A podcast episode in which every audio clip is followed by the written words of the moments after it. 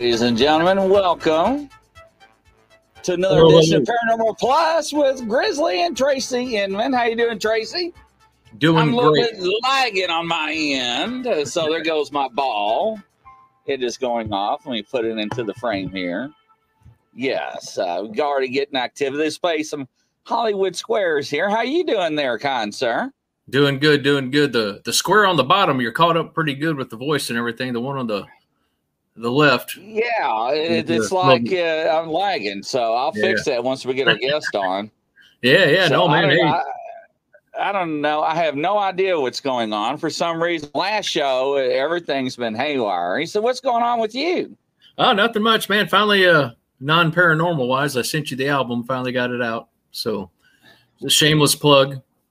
Go to YouTube, check my name out. I got a country music album out and song on the radio called I'm Drunk Again. So check it out if you would.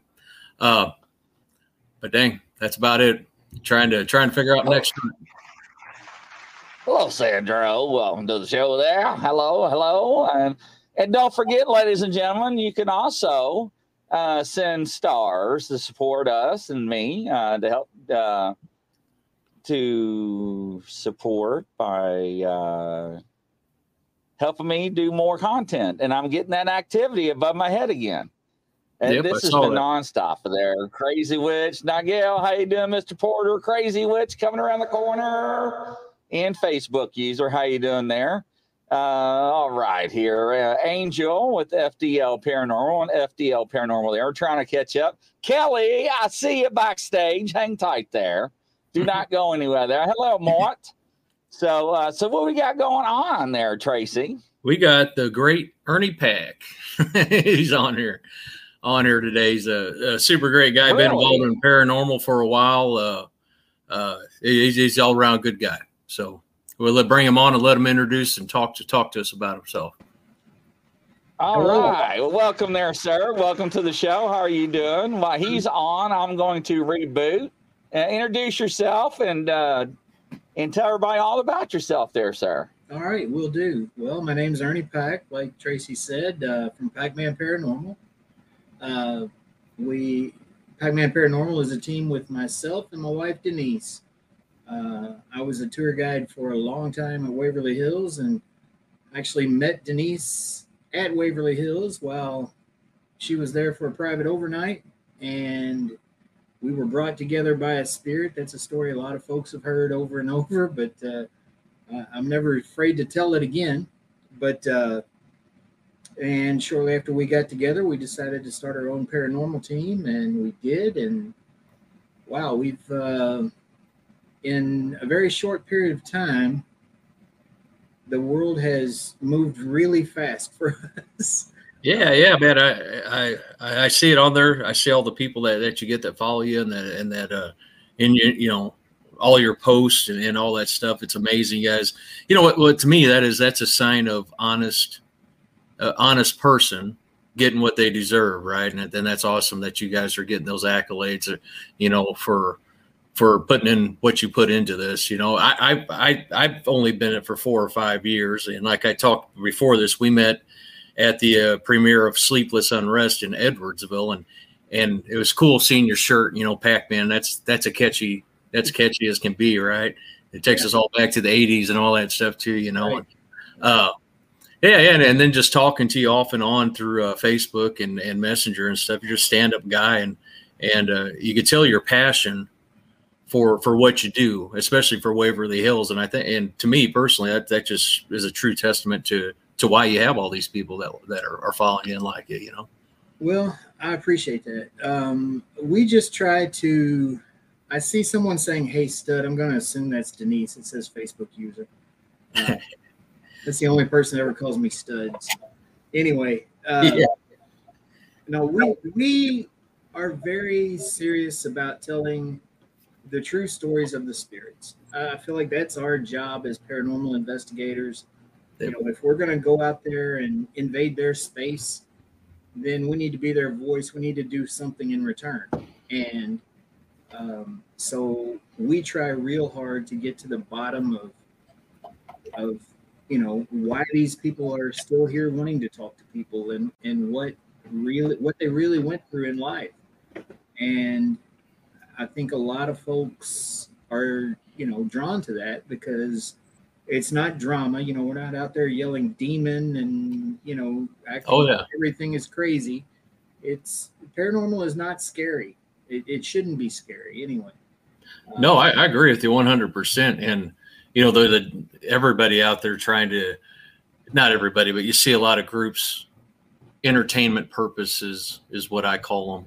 Yeah. You know, they're just out there trying to, whether they're real or not, you know, they're going to, if somebody's paying to go to it, they're going to give them some type of entertainment if they're getting it or not, you know. And you get a lot of a lot of newer groups that might not necessarily make it better, you know, by using techniques that they should probably season themselves on a little bit more, right? Yeah, yeah. It's paranormal entertainment is has been great to draw a lot of people into the field, mm-hmm.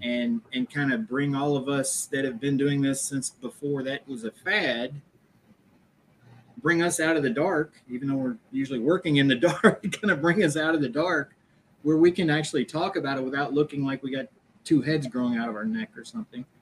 Yeah. And, but it's done a lot of disservice because the money and the fame or whatever it is that has led people to be phony or overly dramatic about everything has led a lot of younger investigators and, you know, the YouTubers, a lot of folks out, just, I'm not going to single out YouTubers because I have a YouTube channel myself, you know. Yeah. But you know what I'm saying? I mean, there's a lot of folks out there that think that, you know, provoking or taunting and acting like they're scared, you know, this look, you see it all the time that, you know, yeah. It's on every YouTube promo just about in the paranormal. Yeah. You know, it's really not about that for me. And I don't think, you know, as someone who's been doing this for a long time, I don't think that's how it should be for any of us, really. I mean, I don't think that's what the paranormal should be about at all. No, I agree. And you know, Grizzly and I, we talk about that a lot on our shows.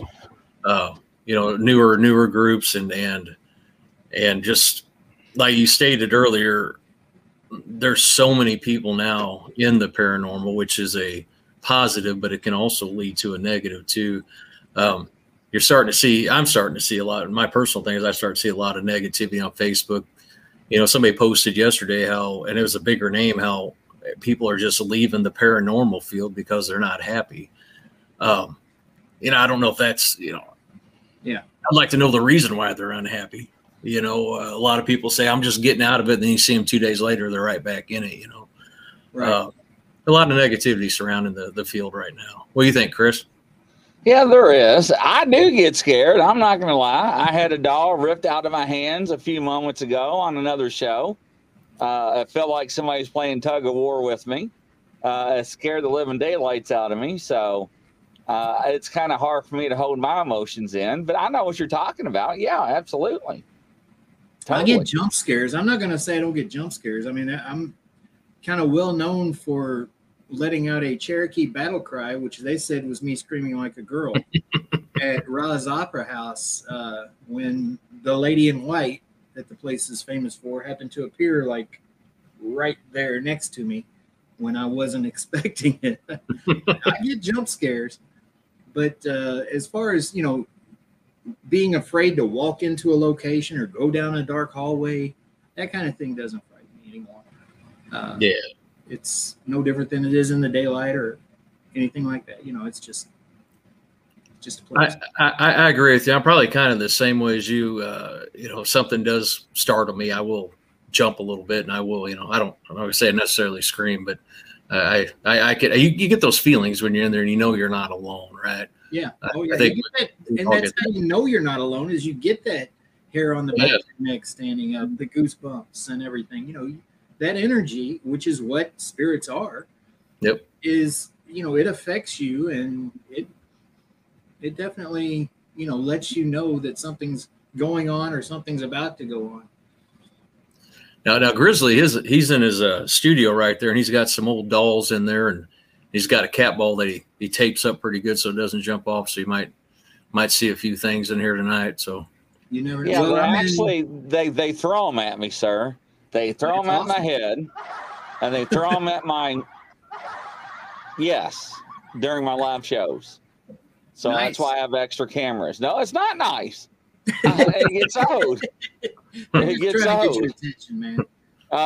They got my attention loud and clear. So yes, if they wanted to hurt you, they'd throw something besides a cat ball. Come on.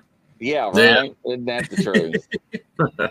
I'm sitting in the murder room of our new home, which is the real Ditto House Inn, built in 1841. If you Google the Ditto House Inn, you'll see most haunted house in Kentucky. Really? Denise and I live.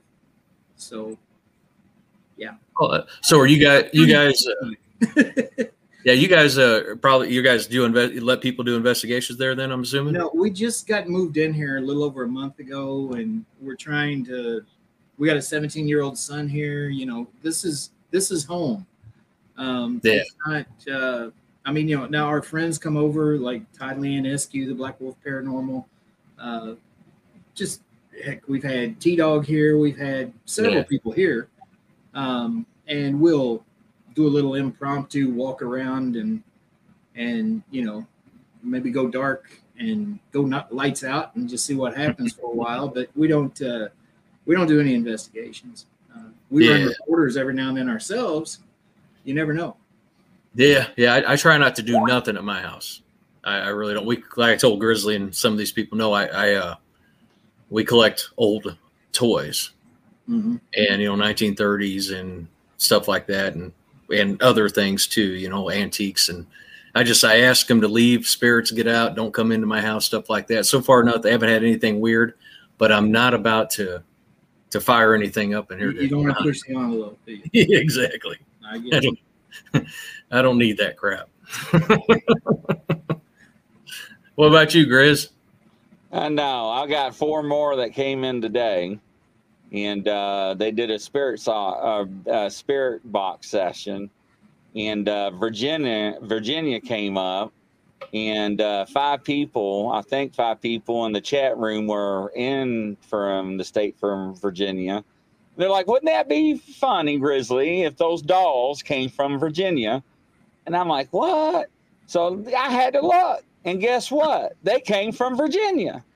So that freaked me out. So yeah. So anyways, yeah. So interesting. Hey, so tell us about Fort Duffield. All right. Well, Denise and I have just signed a contract with the city of West Point to start doing private investigations at Fort Duffield, which is a Civil War fort here that for a long time was part of Fort Knox Military Reserve. And then they turned it over to the city of West Point to use as a park. And it's kind of amazing, really. It's there's a memorial cemetery up there with I believe there's 36 stones in the cemetery, but there was a mass grave up there with 48 bodies in the grave from the Civil War. It's an earthen fort. It's the largest and best preserved earthen fort that's known to be in the country from the Civil War, and it is active. I mean, we've had one private investor. I mean, we just started doing these, and we've only had one group come through for a private investigation so far. We got more booked, but only one group's actually had their night up there, and they had an active night. They were convinced that they had a Bigfoot stalking them near the cemetery. Oh. Denise and I were up there with Greg Bakken and Char Savoy and Kim Savoy, and we are pretty sure that we had a Bigfoot come out of the woods there by the cemetery. We weren't looking for that. You know, we were up there as ghost hunters, and just like our first Bigfoot encounter that we ever had, we were at a cemetery looking for spirit activity, and a dang Bigfoot came out of the woods on us. So it's got a lot of, I mean, just a lot of different types of activity up there. It's a beautiful sight. I mean, it is, I don't know, it's just really scenic. Oh, that's awesome. I mean, it's up on top of a hill, secluded in the woods, overlooking the town of West Point, the Ohio River. It's really nice up there.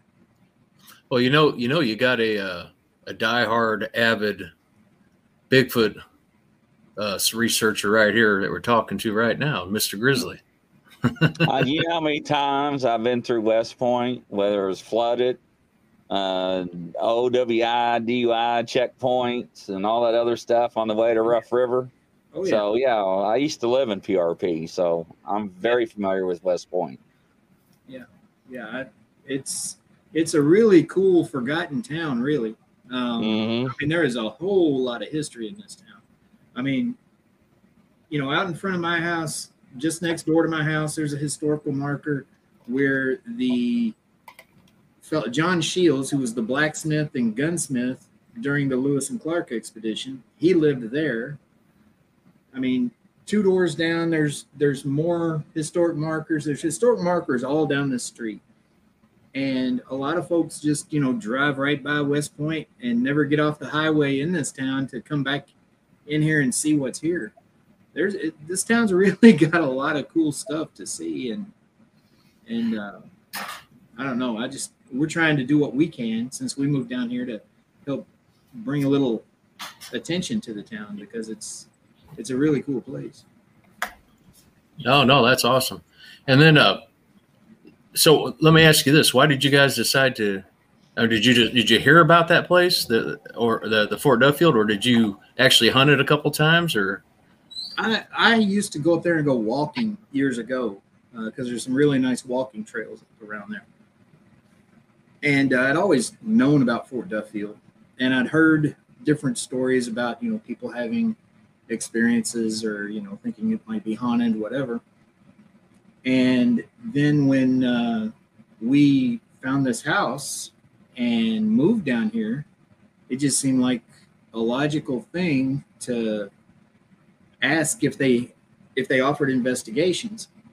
And come to find out, they were offering, and there was a guy that was offering investigations, but they weren't private investigations. You would go up there and basically be on a public ghost hunt with him running it. And so I went to the city and the people that run Fort Duffield, and I said, hey, we can do this better. We can make more money if we open it up for private investigations, maybe have some public events from time to time, but open it up to private investigations and see what happens. And they were all for it. So here we are. We're open 7 days a week.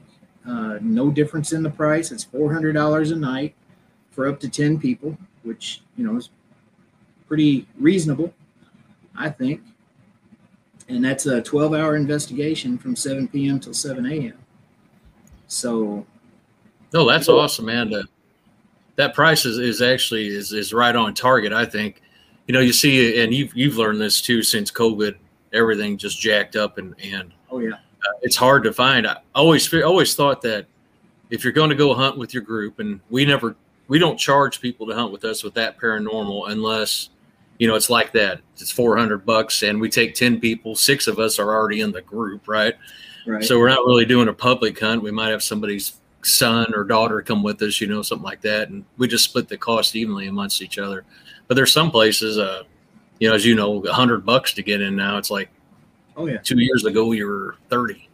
Yeah, it's hard to, it's an entertainment thing. I get it, but still, I don't like trying to rip people off in any way, shape, or form. So that's a great price. Yeah, yeah, we did our best to keep the price as low as we could. I mean, If you come, you'll see that the fort's in need of a lot of repairs, and that costs money, I mean, and this city, Chris can tell you, it's not a rich city.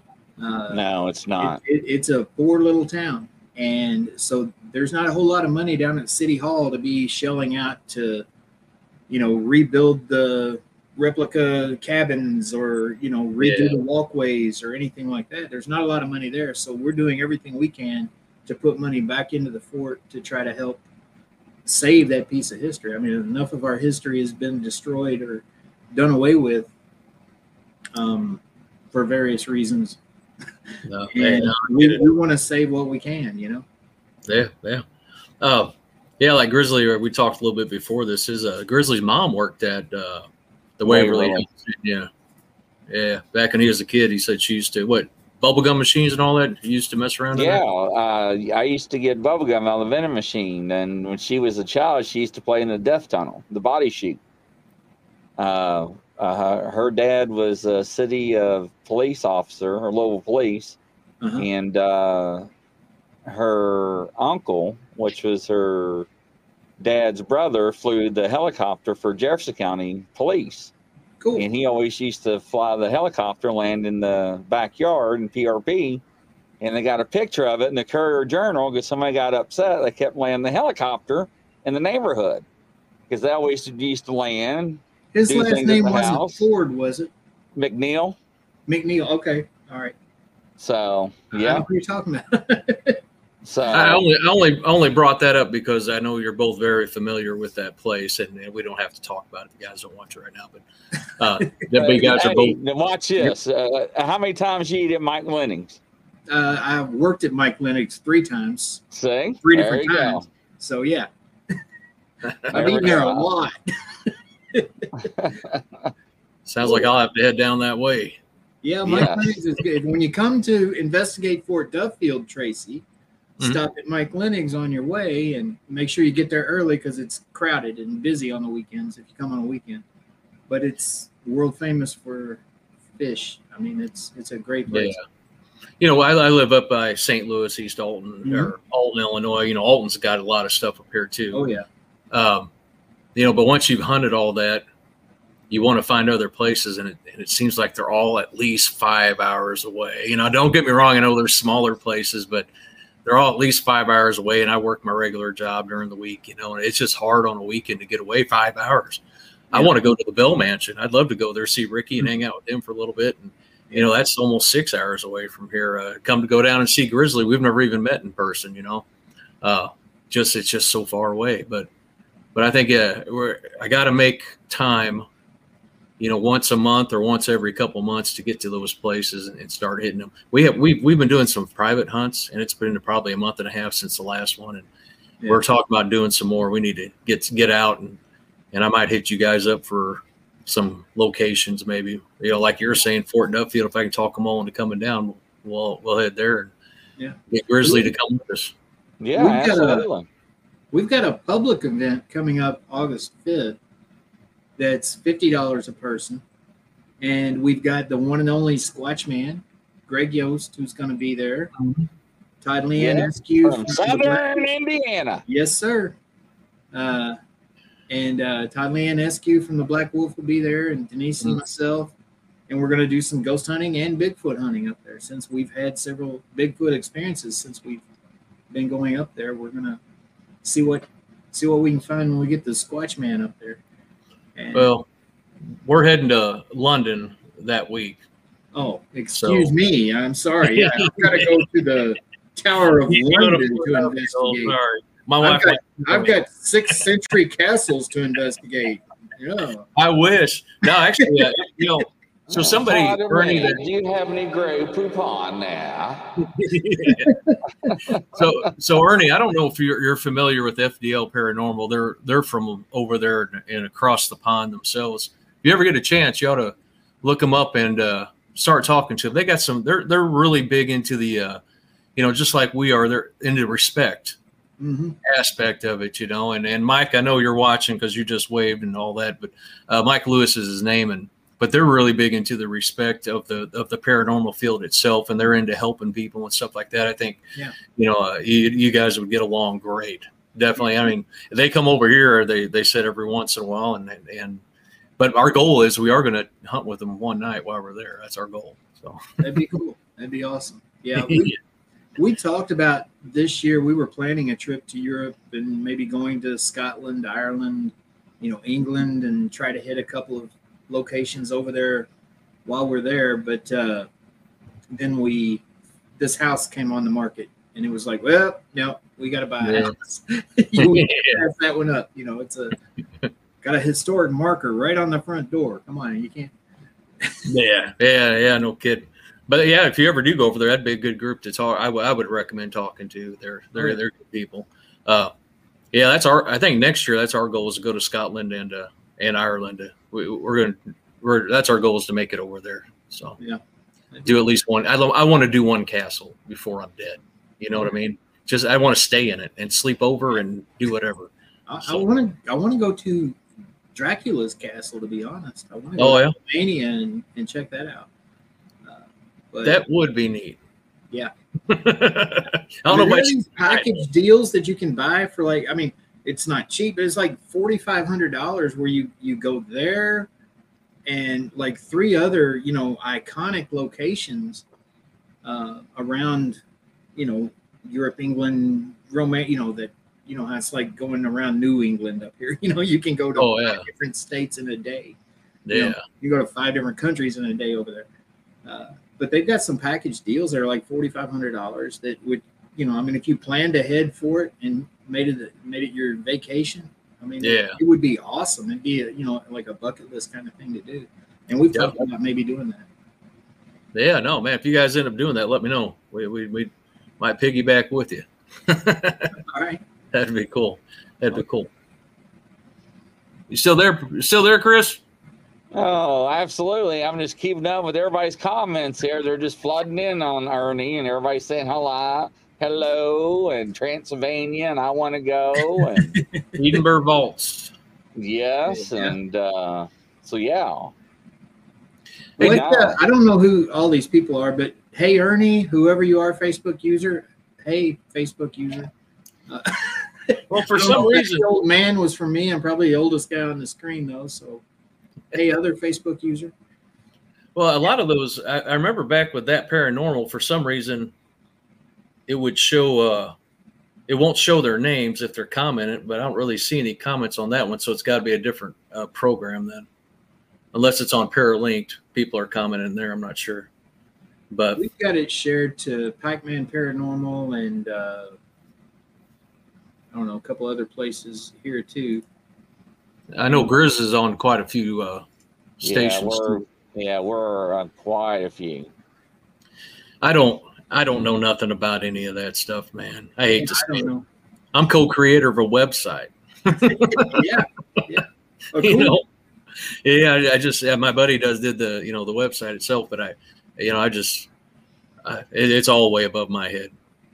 It is what it is. Yeah. But I'm glad Chris knows all this stuff because I would never be able to do this on my own. There's no way I'd even be able to start it. Chris was kind enough to ask me to do this with him. So I said, thank you very much. So we've just been rolling with it since. We've done, about 10 shows now, I think, 10 or 12. Yeah, 10 or 12 or more. Yeah, absolutely. Yeah, we've had some really good guests on. And you know, every week it seems to get even better. You know, it's actually pretty cool. We had Jeff Schlachtler, I pronounced it right, from the Warren Legacy Foundation. He was on one of these. It was a good one too. He's really informative. It's, you know, that's pretty cool. So. Oh yeah. I'm waiting for Chris. Oh, sorry. Go ahead. Go ahead. No, I'm waiting on Chris to say time to play our break video. I'm just waiting on you guys. I'm not in no hurry. Y'all doing real good. But ladies and gentlemen, stay tuned. We'll be right back after this commercial.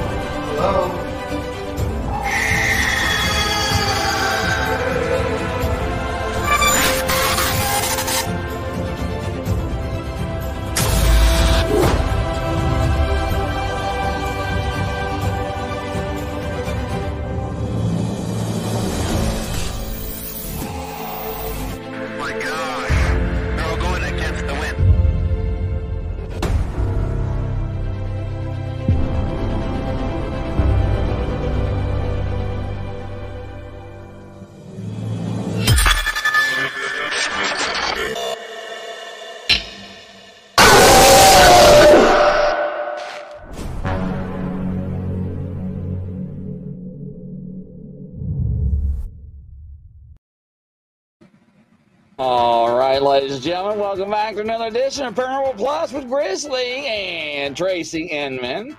Hello, Jody. Welcome, Facebook users. And we got Pac-Man Paranormal, Sandro's, FDL Paranormal, and everybody. Interesting. He's not too far from where I'm at.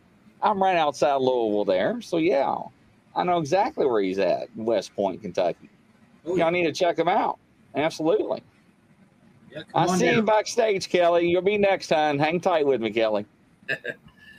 I know I was talking to T-Dog, and he's going to come on here in the next couple of weeks, too. So cool. He's a pretty good guy, man. I know you guys hunt a lot together. But he came up to Alton a couple times, and I hung out with him for a little bit. And then the Sleepless Unrest where we met, he came up there, and him and Ricky. And yeah, just his all-around decent guy, you know. Yeah. Yeah, he's really growing in the community too. He is. He's starting to finally get some of the credit he deserves and the recognition he deserves. I've known him for quite a while. I see what Denise commented there. Ernie's the voice of Pac-Man. I'm the brains. Yeah, that's my wife. She's not going to vacation for the paranormal either, she said. No. Vacation is vacation. We go to Salem every year for vacation, and we don't ghost hunt or anything while we're up there. It's like, Come on. But we do a lot of witchy stuff, but we don't ghost hunt. Yeah. But I forget where I was going before she jumped in with that comment. Oh, we were talking about. T-Dog. Yeah. I've known him since he was with Things, and they did an event at Waverly. I don't know, 6 or 7 years ago, something like that. And that was the first time I met T-Dog, and he's just. I mean, he's like a brother. I mean, he's a good guy. You know, he's never done us wrong, and he supports everybody else in the field, doesn't have anything bad to say about people. I like the guy. Yeah, that's what I noticed about him too.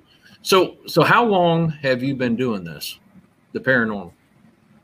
I really jumped in with both feet probably around 97, 98, something like that. Oh, wow. I started a website back in the early days of websites. Called True Paranormal. And what I would do is I'd have people send me their ghost stories. And if I thought that it was legit, you know, because I'd question them, I'd scrutinize it and everything. And then I'd post it, and we'd talk about it and talk about, you know, and it was just kind of a, you know, you'd post something and then have a chat about it kind of thing. You know, it was like a Facebook page for paranormal back then. And then when I got the chance to go to work at Waverly Hills, the first thing I did up there was work in the haunted house.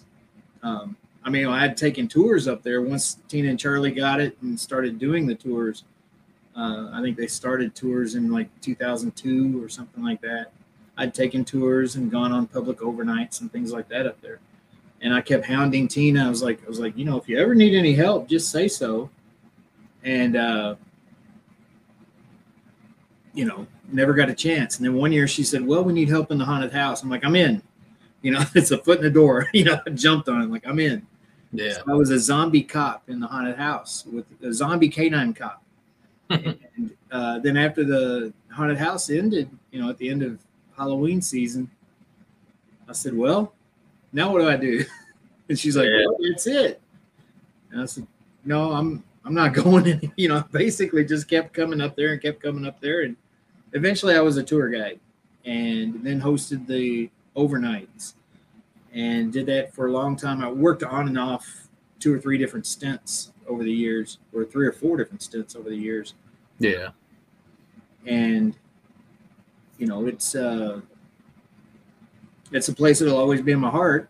But I mean, I've traveled all over investigating. You know, met a lot of people while I was working at Waverly that were, you know, that had teams and went to different locations, and they would invite me.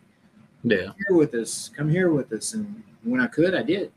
And So now that Denise and I have our own team, we do that ourselves. We go. That's a great way to learn, ain't it? Going with all those different groups, a lot of diversity in your. That's awesome. Now you still have that zombie canine police outfit. Denise makes you wear that sometimes, don't she? No. No. Tracy, you come on, Denise. Tell the truth. Tell the truth. I cannot believe thee. I see Sandro's asking, "What are my personal experiences that made me get into this field?" Yeah, I grew up in a house where we had activity all the time. My grandmother was very spiritual, very much a believer. I believed her. You know what I'm saying? And I think that that's half of having an experience is believing in it to begin with. You know, if you go in thinking, oh, there's no such thing as ghosts, you're probably not going to have any activity, you know?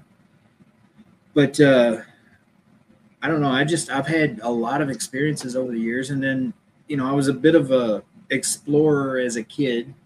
I mean, if there was an abandoned building, I was going through it, you know.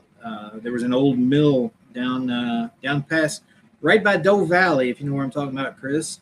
Remember the old mill that used to be on Doe Run Creek? Oh, yes. That was right across from the family farm down there. And we used to go over there all the time and check that old grist mill before it collapsed.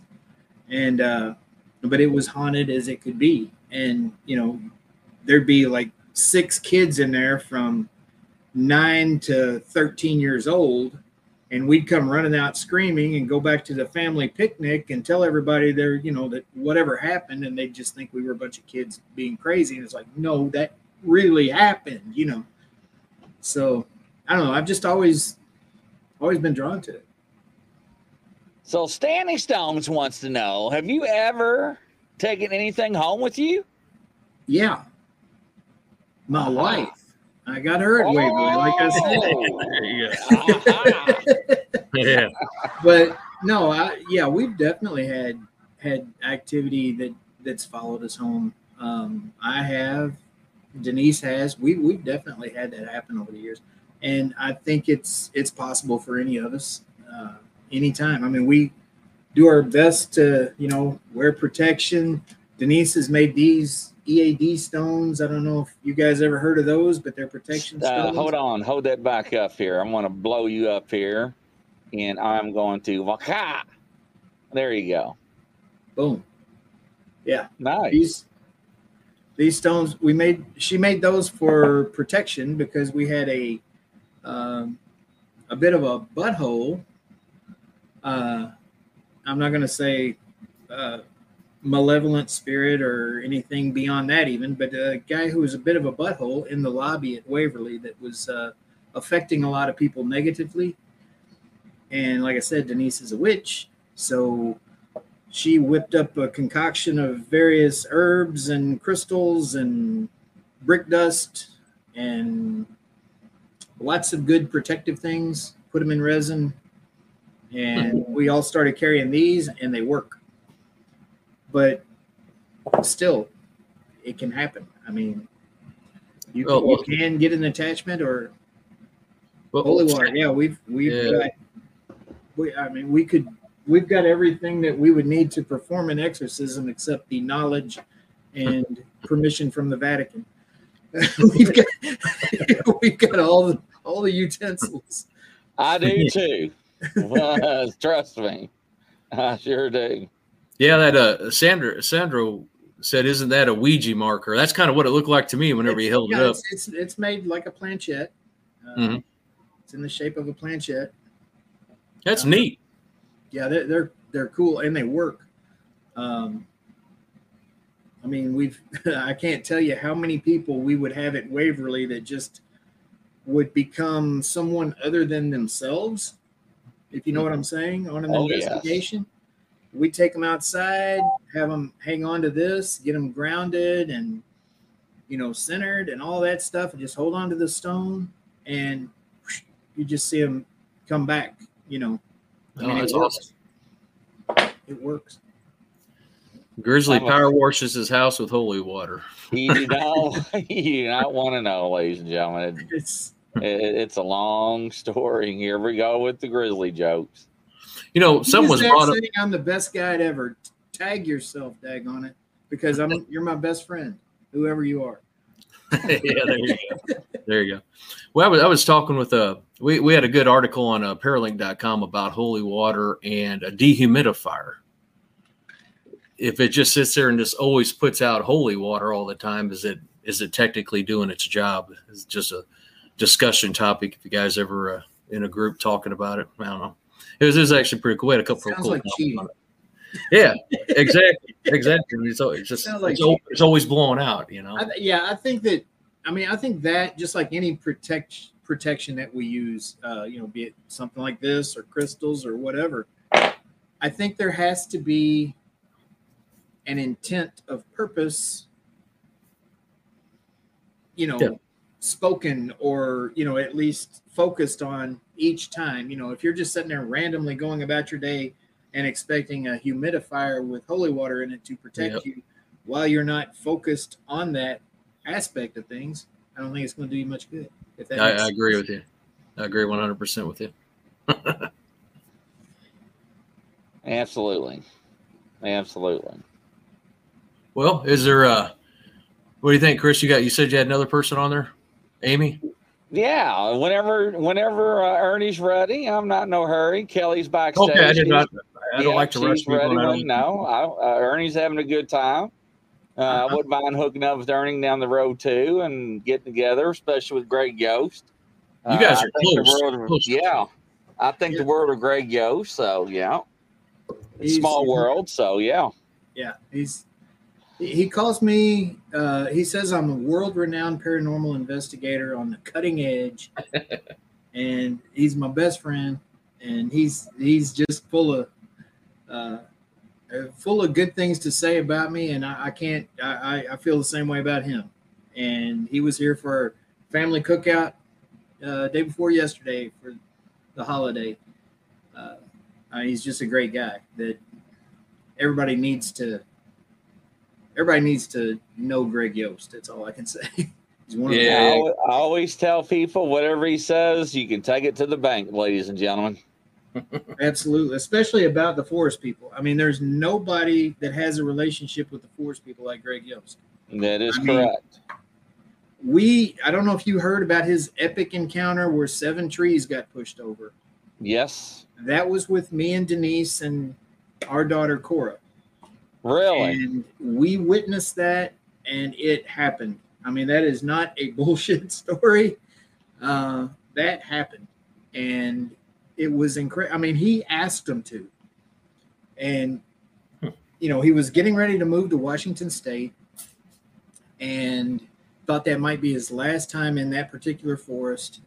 And so he walked out there to the woods like he does, and he's like, "My friends, I want to see your power. Show me something epic. This might be my last time here with you. Do something epic for me, please. I beg of you." And we're standing there, and I'm looking at him like, this guy is nuts. And then I hear boom,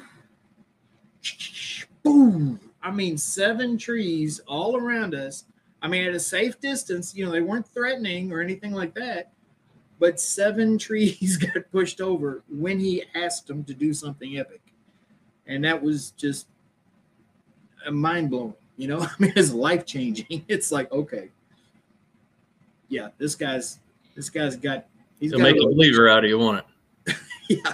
Yeah, so he was talking to Nick Valente, and he was talking to him about Bigfoot and Sasquatch. And Nick was like, "Greg, you got Dog Man." And Greg's like, "What?" He's like, "Yeah, look at your pictures." And Greg had no idea.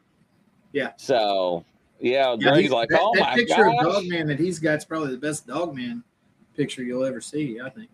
Yep. Huh. Yeah. So... yeah, so I'm like right smack middle where everybody's located. And I'm actually in law enforcement in Indiana, and I moved to Kentucky. I'm actually from Kentucky and moved to Lexington. and I'm just moved from Lexington back to right outside Louisville. So yeah, so I'm back in town. So I moved my studio. So I'm real excited. From Valley Station, right there off East Pages Lane, Timothy Hills neighborhood. Yeah. Moved from there. I lived off Hinchbrook back in the early or late 98, 99. 13416 Hinchbrook Boulevard for a while. Back in the late 90s? Yeah. Oh, you had to know me then. I might have set your shed on fire, to be honest.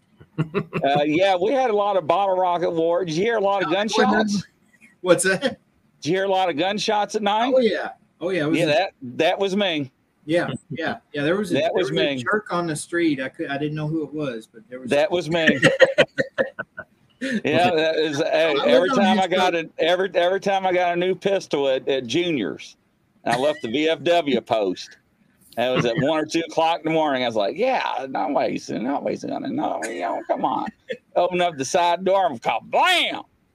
That was me on Hinchbrook, ladies and gentlemen. I probably called the cops on you a dozen times. Oh yeah, you know they always showed up, and I'm always offering them a beer. They didn't. Are you shooting? Hell yeah, it was me. I ain't gonna lie. So, I used to do some crazy stuff back then. Small world, isn't it? Yes, it is. Sure is. Then you became a cop, huh? Yeah, I know, right?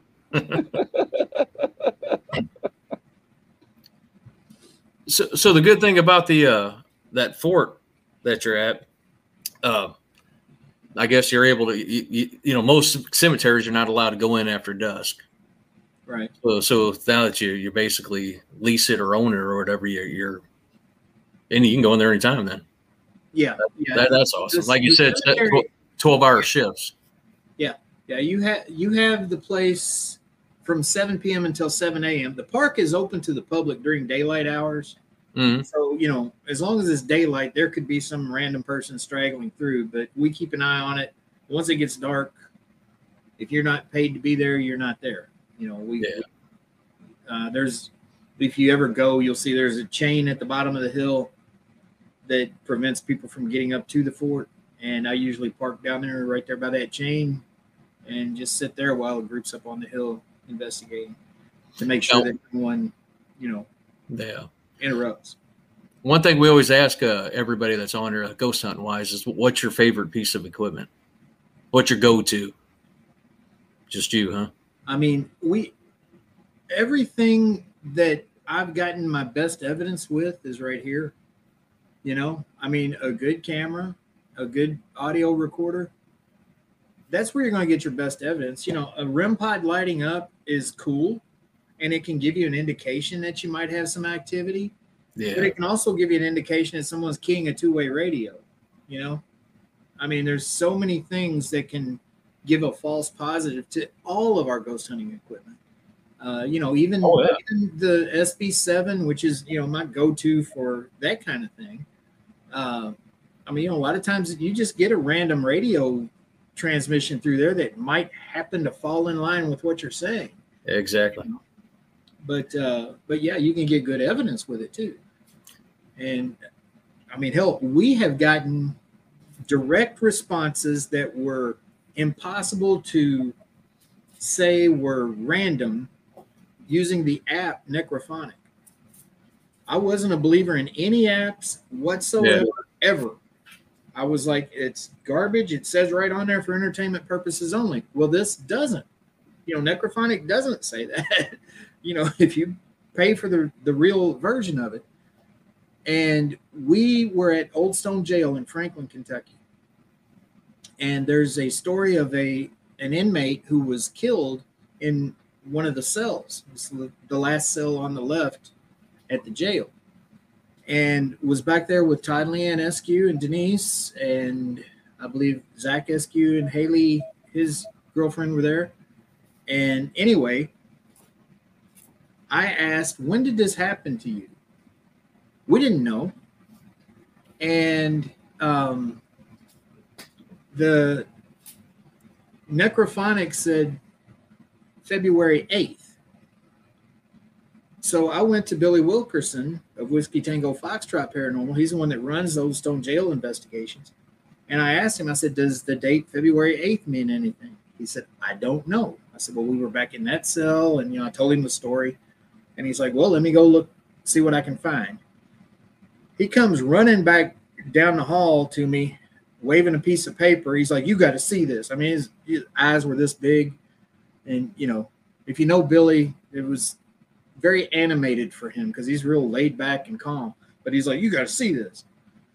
And we look, it's a newspaper article from Thursday, February 13th, 1956, I think. And it said, this past Saturday night, an inmate was found shot at the Simpson County Jail. So if you go back from Thursday the 13th to that past Saturday night, that was February 8th.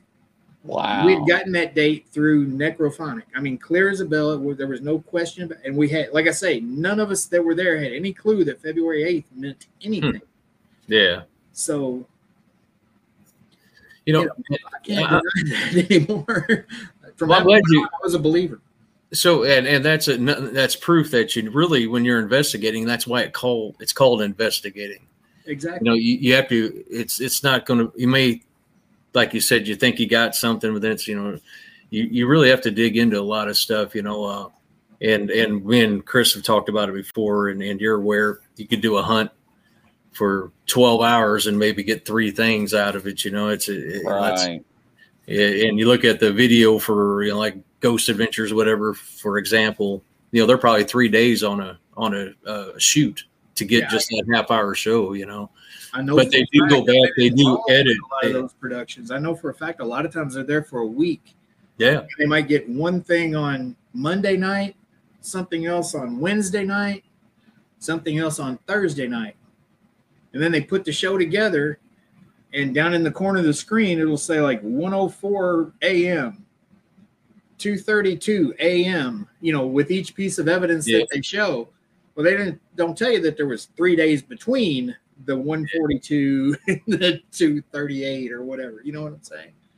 I don't know that works. I mean, we spend, as ghost hunters, paranormal researchers, whatever you want to call us, we spend more time sitting in the dark with nothing going on than we do getting evidence.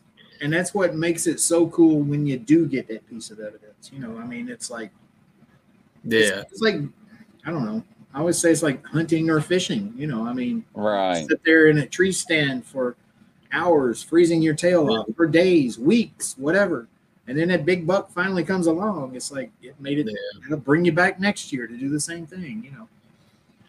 You know, I'm just as guilty as the next person, I would say, as far as following up after the investigation, going through your film, going through everything, you know. We went and stayed at a mansion, the Limp Mansion over in St. Louis, spent the night in that room where the guy, one of them killed themselves, whatever. And I had an old cassette recorder and I set it in there, press play, you know, it stayed on for an hour, you know, then I'd wake up a couple hours later, then I'd flip it over, you know, press play.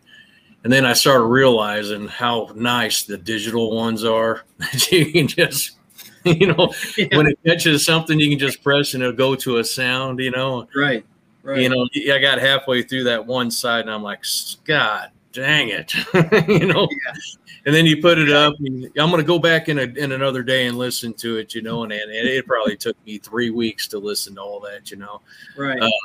You know, but like for us, we found a piece of evidence that we didn't even know existed was, if you ever go to Paralink.com, you can look at it. It's at Ashmore Estates, the tricycle moving on its own. Really? We asked for an hour up there and everything's lighting up. Everything's going off, you know, going off like crazy. And then it just stopped. And we were doing a Facebook Live and Tom Scundridge, his daughter, was the one that was videoing us. And she had the phone like this looking at us. We all decided to go to break and she moved it just like that on the tricycle, not realizing it. Mm-hmm. Well, we walk out and Tom sent me the next day. He's like, look at this. And it was a edit or not edit. He went to that spot. And he saw that thing just go backwards. And I thought, wow, that's pretty cool. You know, I was a skeptic for certain up until that time. And that kind of thing will make you a believer. Yeah. It Robin made me was thrilled to see that himself, wasn't he? Robin Terry was probably. Oh, yeah. Too, wasn't he? Yeah, yeah, he was a good guy. He's one of the best out there too. I mean, yeah, they're. We wanted to stay the night. You know, we stayed for a long time. We wanted to stay in that little cabin outside, but we just decided to drive home. But yeah, that's actually a really fun place to hunt too. So yeah, and it's a good value too. I mean, that's a really good value for what you get. Yeah, definitely. Yeah, yeah, we love Ashmore, and I mean, Robin sent us his insurance release. You know, his waiver that he has people sign at Ashmore for us to basically copy and make it our own for Fort Duffield, because, you know, Denise asked him, she's like, you know, we've never done this. What do you suggest? Yeah. I said, how about I just send you mine and you can just customize it to fit your location. So that's what we did. I mean, he's a good guy. We went up there another time with Nick Groff and Daniel Kloss. We're having a ghost hunt up there. We went up there and hung out with them. That's pretty cool. Super nice guys. Yeah. You know? I message Daniel every once in a while. He always replies, so that's cool. You know, we'll be seeing them next weekend at the Gettysburg Bash. We're going up there. We're going to have a booth for Fort Duffield, and I don't know if you've seen the lineup for the bash, but a lot of great folks going to be there. Daggone it, Brian and Rochelle are going to be there. We'll probably have to put up with them. Hopefully, Brian doesn't hurt himself. Oh yeah.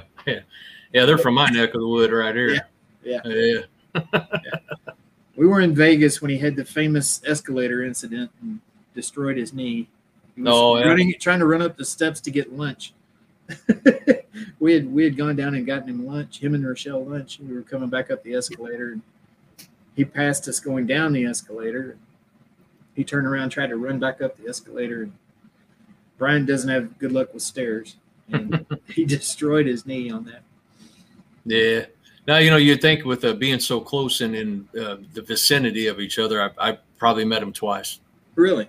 And now I saw Rochelle at the DMV one time, you know, a couple of years ago, and talked to her. It was actually like a week after that Sleepless Unrest thing at the Wildy, you know.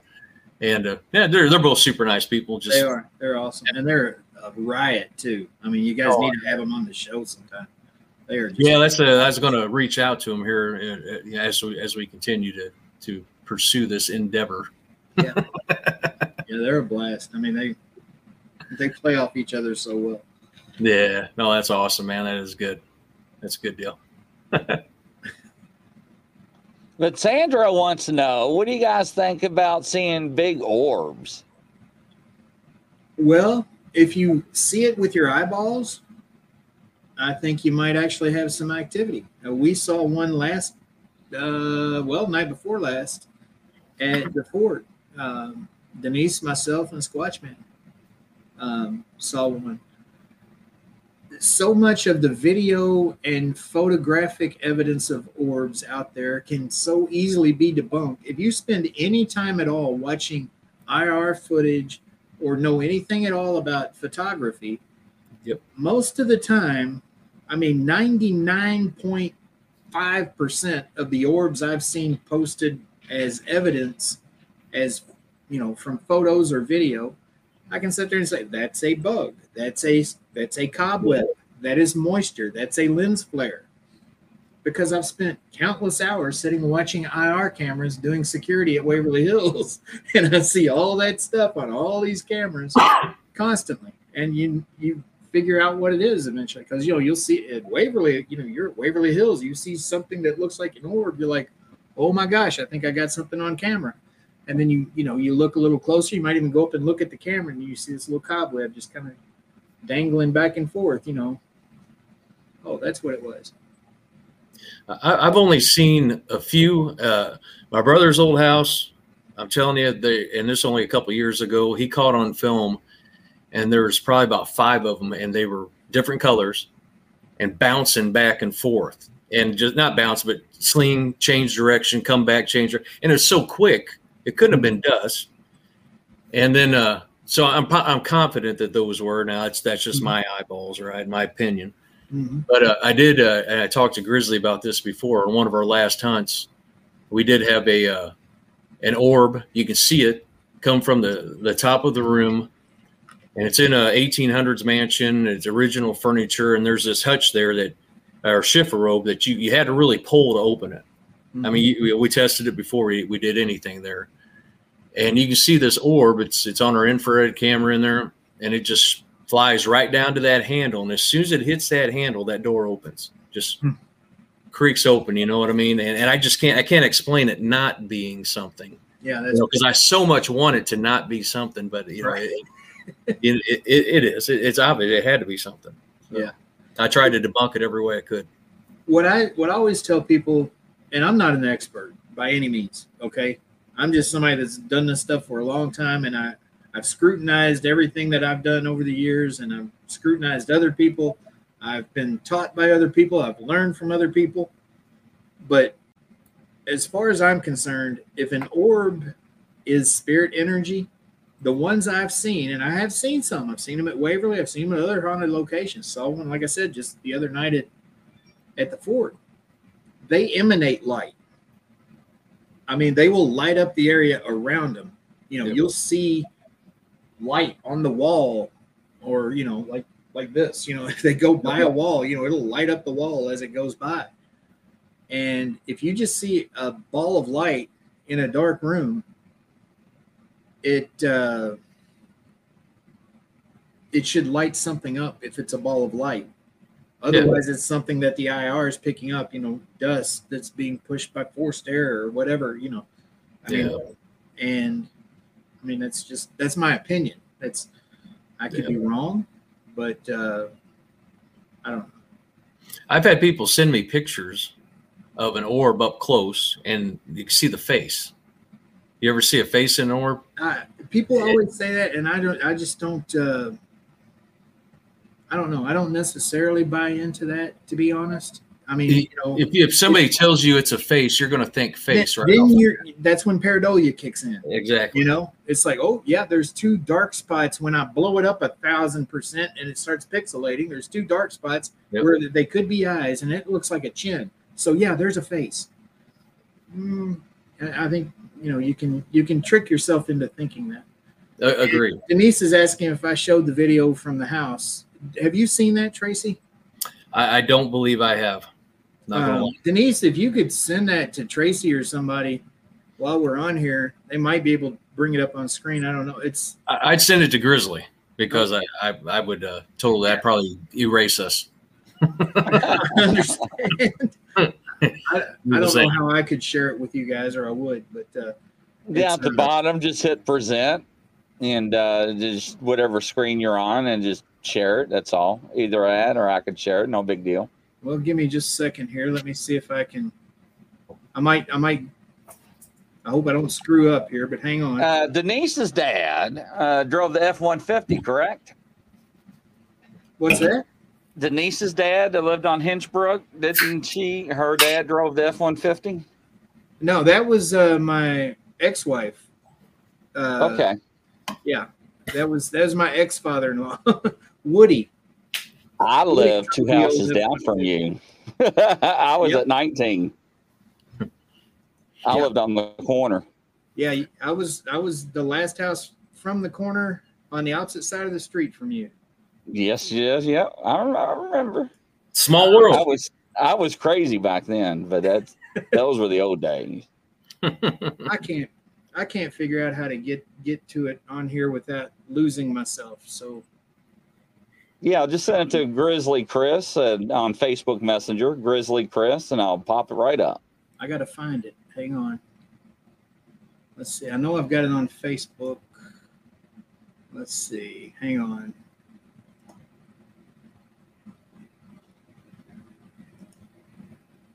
Let's do.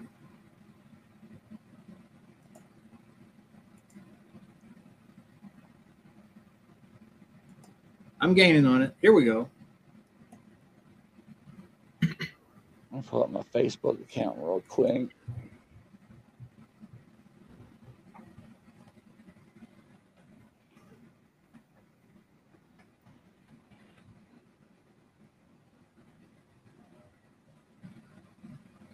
Hang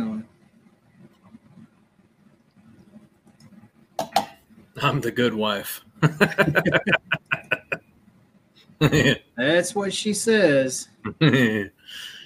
Yeah. Well, I have found it. Now I just got to figure out how to send it to you. There's several Grizzly Chris's. Yeah. Yeah, hang on. It's trying to open here so that I can maybe do something with it. I'll tell you what you could do that might make it easier and keep me from looking crazy while I'm looking all over the screen trying to, because I got this huge monitor. Can you go to the real Ditto House Inn, 1841, Facebook page, and then look for videos, and you'll see a video that's just got a door on it. And it's like a doorway. Do you see that? I'm going back to my Facebook right now. Okay. It's got a doorway in it, huh? Yeah.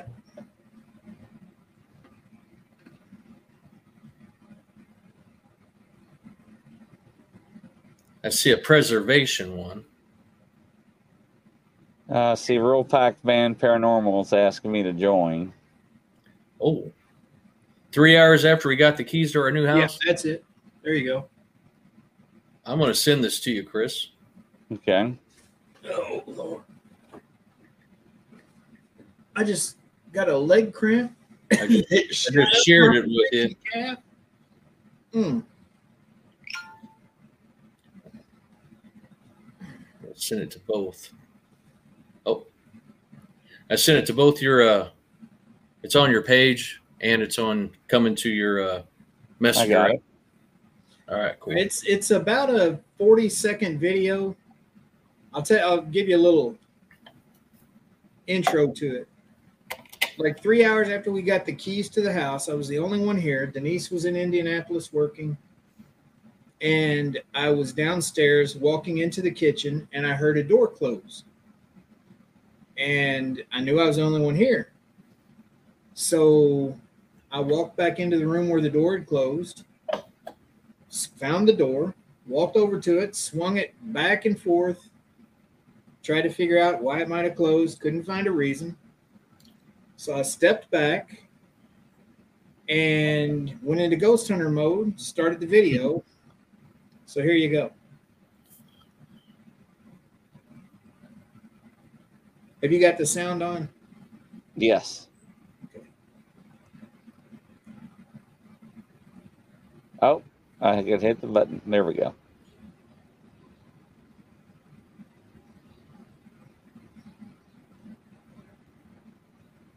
There you go. All the way.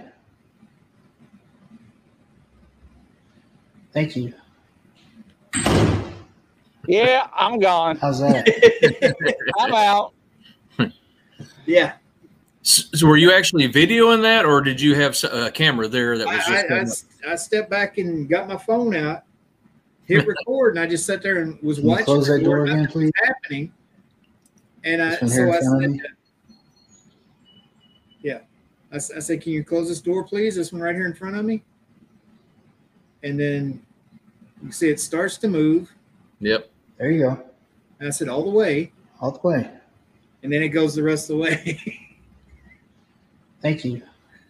I mean, no, I'm gone. That was good stuff. I mean, I was like, yes. I sent that to Denise immediately, and she's like, oh, my God. Your next question ought to be, could you bring me $1 million? Yeah, really. Really. He was obedient. Really. That was pretty cool. No, that is awesome, man. That's great. That's good to get the evidence, you know. It keeps people believing, you know. Yeah. Definitely. And, you know, I mean, I wasn't ghost hunting. Like I said, I was just trying to clean the house up and get it ready for when she got home from Indianapolis, you know. So what did you notice something before that made you want to do that? Well, like I said, the door had closed. And, you know, when I was just walking by, that's right. I walked through that room into the kitchen. And I heard the door close after I got into the kitchen, so I walked back around the corner and looked. Yep. saw what door it was, so I opened it back up. I swung it back and forth. I looked around. You know, I was like, well, there ain't no reason for this to close. So yeah, and that's a pretty forceful close. It's not like it's just out of level and came in. Yeah, and like I say, it starts going, and then it almost stops. And I said, all the way, please. And then you see it just pick up speed and go the rest of the way and close. Oh, that's cool. That's good evidence, man. Yeah, that was real good. Yeah, like Denise said, she has a Civil War boyfriend. She has a Union soldier that likes to play with her hair, and she's caught some audio of him and different things, and it happens a lot. I've seen him manifest as a full-bodied apparition behind her one time, and this place is, I mean, like I say, if you Google the Ditto House Inn, it says it's the most haunted house in Kentucky, and we live there. We own it. No, that's awesome that you guys did that and you believe, because could you imagine being somewhere that never didn't know anything about anything like that and getting in there? I'd be scared. Yeah, crapless and move right out like the poltergeist or something. Yeah, exactly. They wouldn't stay long because there's stuff that happens constantly. I mean, we got a door in our room that keeps opening. We'll close it at night. I mean, latch it, closed. It's closed. Yeah. Wake up the next morning and it's open. It's a door that goes into a smaller room, which was a nursery back in the day. Mm-hmm. And that door keeps opening to the nursery.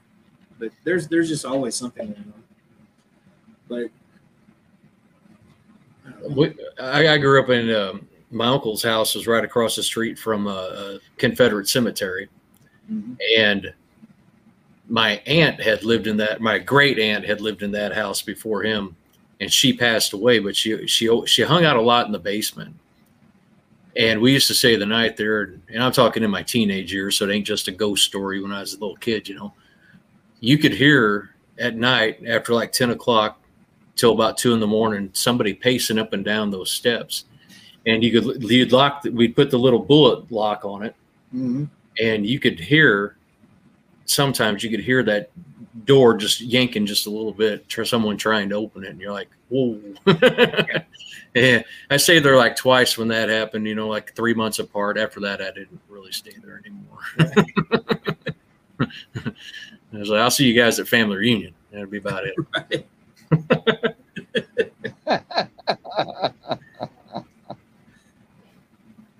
That's funny. I like it, though. I mean, when, you know, my brother was saying a couple years ago he was convinced the house he was living in was haunted. I was like, okay, well, I'll be there in a minute. You know? Yeah. Man, yeah. I like it. I'm drawn to it. Like I said, my brother, when he, you know, when we saw those orbs, he caught them on camera. We went up there, we hunted probably 3 times, and it was good stuff. You know, nothing 100% saying that it was haunted. You know, I couldn't say anything like that, or, you know, there was a spirit there or anything, but we did hear a laughter that we couldn't explain. We had it on our, you can go back on the live and you could hear it laughing as we were walking down the stairs right where the woman died years ago. And there was no houses really close enough by to where you could hear anything like that. And it was like a fainted laugh. It was kind of weird. You know, we did get it on video, but yeah, like I said, I've hunted for about 5 years now and maybe got 5, 7 things that I can't debunk. Right. Know? Yeah. And that's us. I mean, we don't post a lot of evidence. You know, people, they see our page. They see we have this really active, you know, Facebook group and Facebook page. And, you know, then we got these other groups. You know, we got the Fort Duffield group. We had the Safe Waverly Hills group when that was going on. And they hardly ever see any evidence from us. And we're like, well, you don't get evidence all the time. And for what? Exactly. Unless it's something really cool that we can't debunk ourselves, we're not going to put it out there to have everybody in the freaking world saying, oh, it's just dust, or it's just that, or, you know, it's fake, or whatever. I mean, even that door video, I posted that and somebody's like, fake. I'm like, you know, I know. First off, I feel like that's a personal attack because I have worked hard to build a reputation as someone who is completely legit and tries to get to the bottom of everything, you know, every story that I hear about the paranormal or whatever. Yeah. And when someone says fake, and I'm the one that shot the dang video and knows that I'm the only one that was in the house, and that just happened exactly the way you see it on the video, it's like, come down here and say that to my face, you know? No, I agree, man. I agree. It can be a personal attack on you too. Yeah. They don't know you enough to even say that. Right. And unfortunately, that's kind of the way it is nowadays with everything. So, you know, everybody has their opinions. And, so opinionated, like you said. Yep. And it's a social media world now that, you know, thank God for that. Otherwise, we wouldn't be doing this. It does a lot of good. Just my personal opinion, does a lot of good, but it also does a lot of bad. Now everybody's able to influence other people in ways they never were before. And that can be harmful. Yep. So I just try to keep my opinions to myself on anything other than paranormal, you know, and music. So. Yeah. Yeah. I've got very strong political beliefs, which are the opposite of my wife. So we don't talk about politics.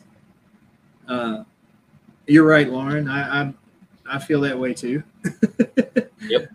Either that, or they're just someone who's scared of the paranormal and in total denial of it because of that. Yeah. And that's what I mean, it used to make some people mad at Waverly, you know, when I would have a group up there and, you know, somebody points at, there's the skeptic of the group or whatever. And I'm like, oh, okay. So that's the one who's afraid of the paranormal. You know, that's how I see most skeptics. You're afraid to admit that it's real because it happens every day all around us. If you just open your eyes to it and admit it, it's there. Exactly. Open their mind. They would understand that there is something out there, you know? Yep. I'd hate to think that there wasn't, to be honest. Well, yeah. And it's been around forever. Yeah. I mean, think about when you were a kid growing up, there's ghost stories that have been around forever, right? And I guarantee witches did exist, you know, they did cast spells. They still do, you know. Grizzly and I were talking with someone about that a couple weeks ago, about everything. Spell on me, and that's why we're married now. Yeah. Mine's not even a witch, and I'm going to change that. You know? But, no, it's well. I mean, you know, people talk about it like, well, I'm a Christian, I don't believe in that. It's like, have you read the Bible? Yeah. Because what was the disciples' first question to Jesus when he rose from the dead? Father, is that you, or are you a ghost? Oh, yeah. That's a good point. You know? And his response was, it is me. If I were a ghost, you wouldn't see me. And, you know, I mean, I'm paraphrasing. I'm not a biblical scholar or anything, but I know that that's basically the passage. I mean, it's how does being religious preclude you from believing in the paranormal? I just don't understand that. Yeah, when I first started, I was kind of the same way. You know, I for myself, not recognizing the Bible as much as I should, like you just even stated, but believing my beliefs, right? Mm-hmm. But I believe that my beliefs wouldn't keep me from doing what I'm doing right here. Right. You know what I mean? Right. That, you know, I had some people reach out to me, hey, you can't do that, you can't do that. And I'm like, hey, I'm just trying to prove right or wrong, prove if it's real or not. You know, that was basically what my response would be. I'm just investigating, seeing if it's real or not, you know, trying to debunk it. Do that. You know, I was a hard skeptic right at the beginning, big time. But and that's healthy to come into it with that perspective to start with, I think. I mean, I've seen so many people. I used to say on tours at Waverly, I said, you know, we have a lot of skeptics come to Waverly. Very few leave. And you know, it's not because we keep them; it's because when they leave, they're not a skeptic anymore. And it's healthy to come into it though with a skeptical, you know, attitude to a certain extent, as long as you're just not closed-minded to the possibilities that what you experience or see might or might not be paranormal. Yeah. No, I agree 100%. Do you have you met many? Have you met many psychics that you firmly believe throughout this time, your time. Yes. Yeah. I've had, you know, I'm very lucky working at Waverly, for one, that, you know, a lot of the biggest names in the field go through that building. And a lot of folks that you'll never hear of, that you've never heard of, go through that building. And I met a lot of great investigators, great psychics in my time at Waverly.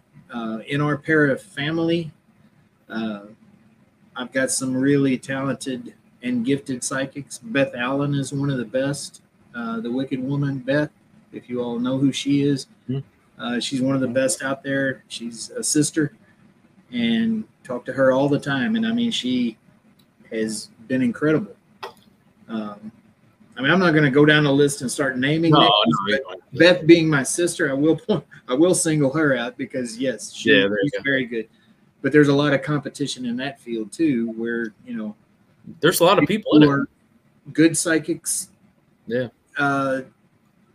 themselves. They don't want anyone else to be recognized as a good psychic.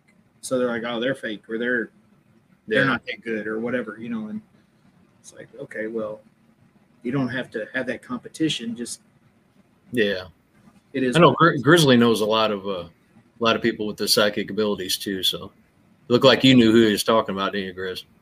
Yeah, I do a paranormal true crime show is on Friday, and I cover missing persons and cold cases and murder cases that are unsolved. And the following week, I go to my panel of psychics that are around the world. They're well known. And I just give them a picture of the person, and I bring them back on the show the following week, and they give us what they get from however they get their information, and they divulge information about the case.